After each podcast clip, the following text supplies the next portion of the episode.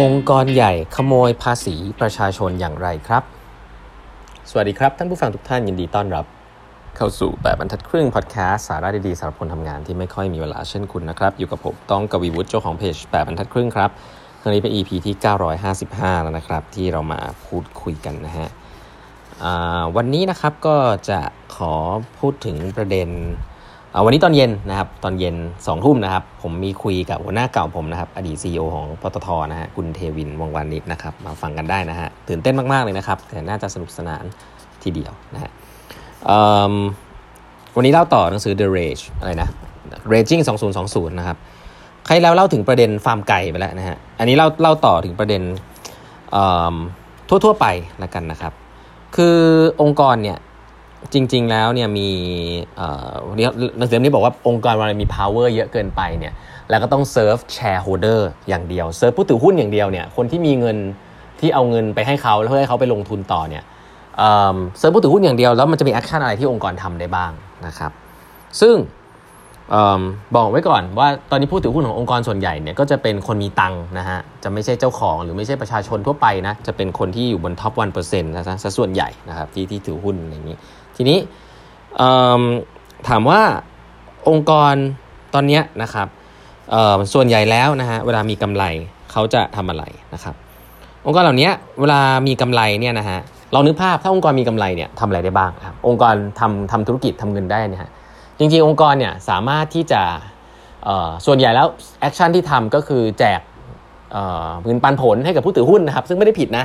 ก็แจกเงินปันผลกลับไปให้กับผู้ถือหุ้นผู้ถือหุ้นก็รวยไปถูกไหมอ่าก็ไม่มีอะไร หรือบางทีมีกำไรเยอะๆนะครับ แต่ว่าไม่รู้จะไปลงทุนอะไร ก็ทำสิ่งหนึ่งซึ่งในหนังสือเล่มนี้เขาบอกเป็นสิ่งที่ evil มากๆนะครับเป็นสิ่งที่ไม่ได้เพิ่ม productivity สิ่งนั้นเรียกว่า stock buyback นะครับก็คือเอาเงินขององค์กรเนี่ยไปซื้อหุ้นคืนในตลาดนะครับ เป็นการสร้าง demand ว่าหุ้นชั้นเนี่ยมีคนอยากได้นะครับ เพื่อพยุงราคาหุ้นหรือทำให้ราคาหุ้นมันขึ้นนะครับทำให้ value ทั่วไปผู้ถือหุ้นก็ได้ด้วยนะครับคำถามก็คือว่านี่คือ action ทั่วไปของ capitalism ครับก็คือทำให้ราคาหุ้นขึ้นดีที่สุดแหละนะถ้าหุ้นขึ้นเนี่ยดี มันก็มีวิธี stock buyback นะครับแล้วก็มีเนี่ยแจกแจกเงินกลับไปที่ผู้ถือหุ้น แต่ประเด็นคือถ้าเราแคร์แค่เรื่องราคาหุ้นที่ขึ้นเนี่ยเออแล้วก็สิ่งที่ลิงก์กับราคาหุ้นเนี่ยก็เป็นเรื่องของ shareholder ซะเยอะเนี่ย จริง ๆ แล้วอาจจะไม่สิ่งที่ถูกต้องซะทีเดียว เพราะว่าเงินนะครับจริง ๆ แล้วเงินในองค์กรเอาไปทำอะไรได้บ้างเวลามีกำไรนะครับเงินในองค์กรเนี่ยเอาไปทำให้ชีวิตคนดีขึ้นได้นะครับ ก็คือการเวลาคุณมีพนักงานทำงานในองค์กรใช่ไหมแล้วก็องค์กรได้ผลตอบแทนได้กำไรเนี่ยคุณสามารถขึ้นเงินเดือนให้คนในองค์กรได้ ซึ่งสิ่งเหล่านี้เป็นสิ่งที่ทำอยู่แล้วเนาะแต่ขึ้นเยอะกว่ากำไร ไม่เยอะกว่ากำไร เปอร์เซ็นที่ขึ้นเงินเดือนให้กับพนักงานเนี่ยเยอะแค่ไหน นะแล้วมัน make sense ไหมกับกำไรที่เพิ่มขึ้น แล้วก็เงินเงินที่ขึ้นให้กับพนักงานในองค์กร ส่วนใหญ่ที่อเมริกาต้องบอกว่าการการขึ้นเงินเดือนเนี่ยถ้าเป็นไม่ใช่ระดับ executive สูงๆเนี่ยก็คือไม่เยอะมากนะครับซึ่งเขาบอกสิ่งนี้ก็เป็นสิ่งที่ก็แปลกดีที่เออพนักงานทำงานให้องค์กรนะครับองค์กรได้กำไรเพิ่มขึ้นต่อปีเยอะมาก แต่ว่าไม่ไม่ค่อยเงินเงินเหล่านั้นที่กำไรไม่ค่อยกลับมาเพิ่มเงินเดือนให้คนในองค์กรแบบ significant เท่าไหร่นะครับซึ่งก็แน่นอนการเพิ่มเงินเดือนให้คนในองค์กร มันก็ลักลั่นเพราะว่าการขึ้นเงินเดือนให้คนในองค์กรมันไม่ดีกับผู้ถือหุ้นนะฮะ นที่จะเอาเงินเป็นจ่ายปันผลกลับไปที่แชร์โฮเดอร์ใช่ไหมกับว่าจะมาขึ้นเงินเดือนให้คนในองค์กร ทีเนี้ยไอลักษณะแบบเนี้ยฮะมันขึ้นอยู่กับผู้ถือหุ้นแหละนะครับว่าผู้ถือหุ้นเป็นยังไงถ้า short term มากๆถ้าผู้ถือหุ้น short term มากๆ ก็คือเอ้ยเอาเงินกลับมาให้ชั้นสิจบใช่ไหมแต่ถ้าผู้ถือหุ้น long term เนี่ยเขาคงอยากให้องค์กรเนี้ยมีพนักงานที่มีความสุขนะอยู่ดีกินดี เพื่อจะให้องค์กรเนี่ยเติบโตนะอันนี้คือ concept ก่อนไม่ได้บอกไม่มีไหนถูกผิด แต่มันมีทางเลือกอย่างนี้อยู่ หรือแบบหนึ่งก็คือถ้าคุณได้เงิน กำไรมาเยอะๆเนี่ยคุณเอาเงินเนี้ยลดราคาไปสับสีได้ให้ราคาคอน sumer ของในคอน sumer ของของลูกค้าเนี่ยราคาถูกลงก็ได้นี่ ลูกค้าเนี่ยคุณจะได้มีฐานลูกค้าเพิ่มขึ้นจะได้ access ได้มากขึ้น ชีวิตคนจะได้ดีขึ้นถูกไหมแต่มันก็ดูย้อนแย้งครับ เพราะว่าอ้าวทำไมฉันต้องเอากำไรฉันไปสับสีได้ให้กับคนทั่วไปด้วยล่ะ ก็ที่ฉันได้กำไรเยอะก็เพราะฉันชาร์จราคาสูงง่ายไม่ได้ผิดอะไร เพราะว่าทุกอย่างพุ่งสู่แชร์โฮเดอร์นะครับแต่ว่า วิธีคิดแบบนี้จริงๆก็มันก็ short term นะเพราะจริง ๆแล้วตัวอย่างขององค์กรหนึ่งซึ่งทำได้ดีทีเดียวนะครับก็คือว่าเขาไม่ได้มอง short term นะเขาเริ่มเปลี่ยน definition ของว่าบริษัทต้องทำกำไรถึงจะหุ้นขึ้นเนี่ยไปนะองค์กรนั้นคือ Amazon นะ Amazon เนี่ยมีสิ่งที่เรียกว่า flywheel นะฮะเป็นสิ่งที่เขาบอกว่าเขาเนี่ยยังไม่อยากทำกำไรในช่วงแรกเขาอยากขยายฐานลูกค้าก่อนนะแต่การขยายฐานลูกค้านั้นก็หมายถึงว่า เออเมื่อเขาได้กำไรมาเขาอยากจะอัดกำไรนั้นกลับไปที่องค์กร เพื่อที่ทำให้ของมันราคาถูกลงทำให้ของมี selection ที่ดีขึ้น ลงทุนลงทุนกับ infrastructure ต่างๆ เพื่อเซิร์ฟลูกค้าได้มากขึ้น เพราะฉะนั้นกำไรจะไม่มีกลับไปถึงผู้ถือหุ้นเลยนะครับสิ่งนี้จริงๆ เป็น concept ที่น่าสนใจ เพราะว่าถ้าเป็น concept ยุคเก่าของ shareholder เนี่ยมันจะบอกว่าองค์กรคนที่ถือหุ้นอยู่จะกลัวมากเพราะไม่มีกำไรแล้วฉันจะถือหุ้นไปทำไม แต่สิ่งที่แปลกประหลาดก็คือเวลา Jeff ตอน Jeff Bezos ทำออกมาตอนแรกๆเนี่ย เฮ้ยไม่มีกำไรก็จริง แต่ว่าฐานลูกค้าเพิ่มขึ้นรายได้เพิ่มขึ้น แต่ไม่มีกำไรเนี่ยเฮ้ยหุ้นขึ้นได้เว้ยหุ้นไม่ได้ขึ้นได้จากกาไรอย่างเดียว หุ้นขึ้นจาก revenue หุ้นขึ้นจากฐานลูกค้า หุ้นขึ้นจากความชื่นชมของสังคมหุ้นขึ้นได้เช่นเดียวกันครับเพราะฉะนั้นจริงคำตอบแรกคือว่าเฮ้ยเวลาองค์กรคิดอะไรลองเทอมอะแม้ว่ามันจะไม่ใช่กำไรเดวันอะ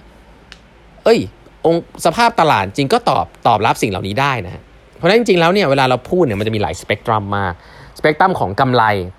ต้องกำไรเยอะๆกำไรเยอะๆแล้วหุ้นจะขึ้น shareholder จะได้ประโยชน์ อันนี้จริงๆเก่ามากแล้ว ใครที่คิดอย่างนี้คือ short term มากๆ พวกเนี้ย analyst ที่คิด by quarter เนี่ยจะเป็นอย่างนี้เยอะมากนะครับ พวกแก๊ง analyst financial analyst ตลาดหุ้นเนี่ย องค์กรเนี่ยติด trap ตรงนี้เยอะมากเลย ผู้บริหาร CEO ที่ไม่มีเขาเรียกว่าอะไรอะ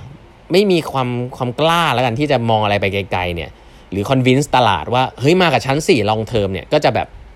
ใช้ตรงนี้เป็นข้ออ้างว่าอ๋อผมต้อง deliver quarter อะไรเงี้ยสิ่งนี้เป็นสิ่งที่เป็นปัญหาในอเมริกามากแล้วก็ทั่วโลกก็คือว่าดูเป็น quarter by quarter ไป หนังสือเล่มนี้จริง ๆ มัน challenge concept ขึ้นไปอีกครับว่า เฮ้ย แต่ถ้าองค์กรในอนาคตเนี่ย คุณลองนึกภาพนะ คุณมีตังค์แล้วคุณไม่เอามาเพิ่มเงินเดือนให้กับพนักงานนะคุณไม่เอามาลงทุน ให้มีเทคโนโลยีต่างๆ ที่ดีขึ้นเนี่ย แล้วคุณมีแต่เอะก็เอาไปคืนแชร์โฮเดอร์เนี่ยสิ่งนี้มันไม่เพิ่ม productivity เลย มันไม่ได้เพิ่มเงินหรือว่าทำให้สังคมดีขึ้นเลย นอกเหนือจากทำให้แชร์โฮเดอร์คุณรวยขึ้นนะครับเพราะฉะนั้นเขาเขา challenge concept นี้มากในหนังสือเล่มนี้ เพราะนั้นเขาบอกว่า stakeholder capitalism นี่คือคำใหม่คือไม่ได้ดูแค่ shareholder นะฮะ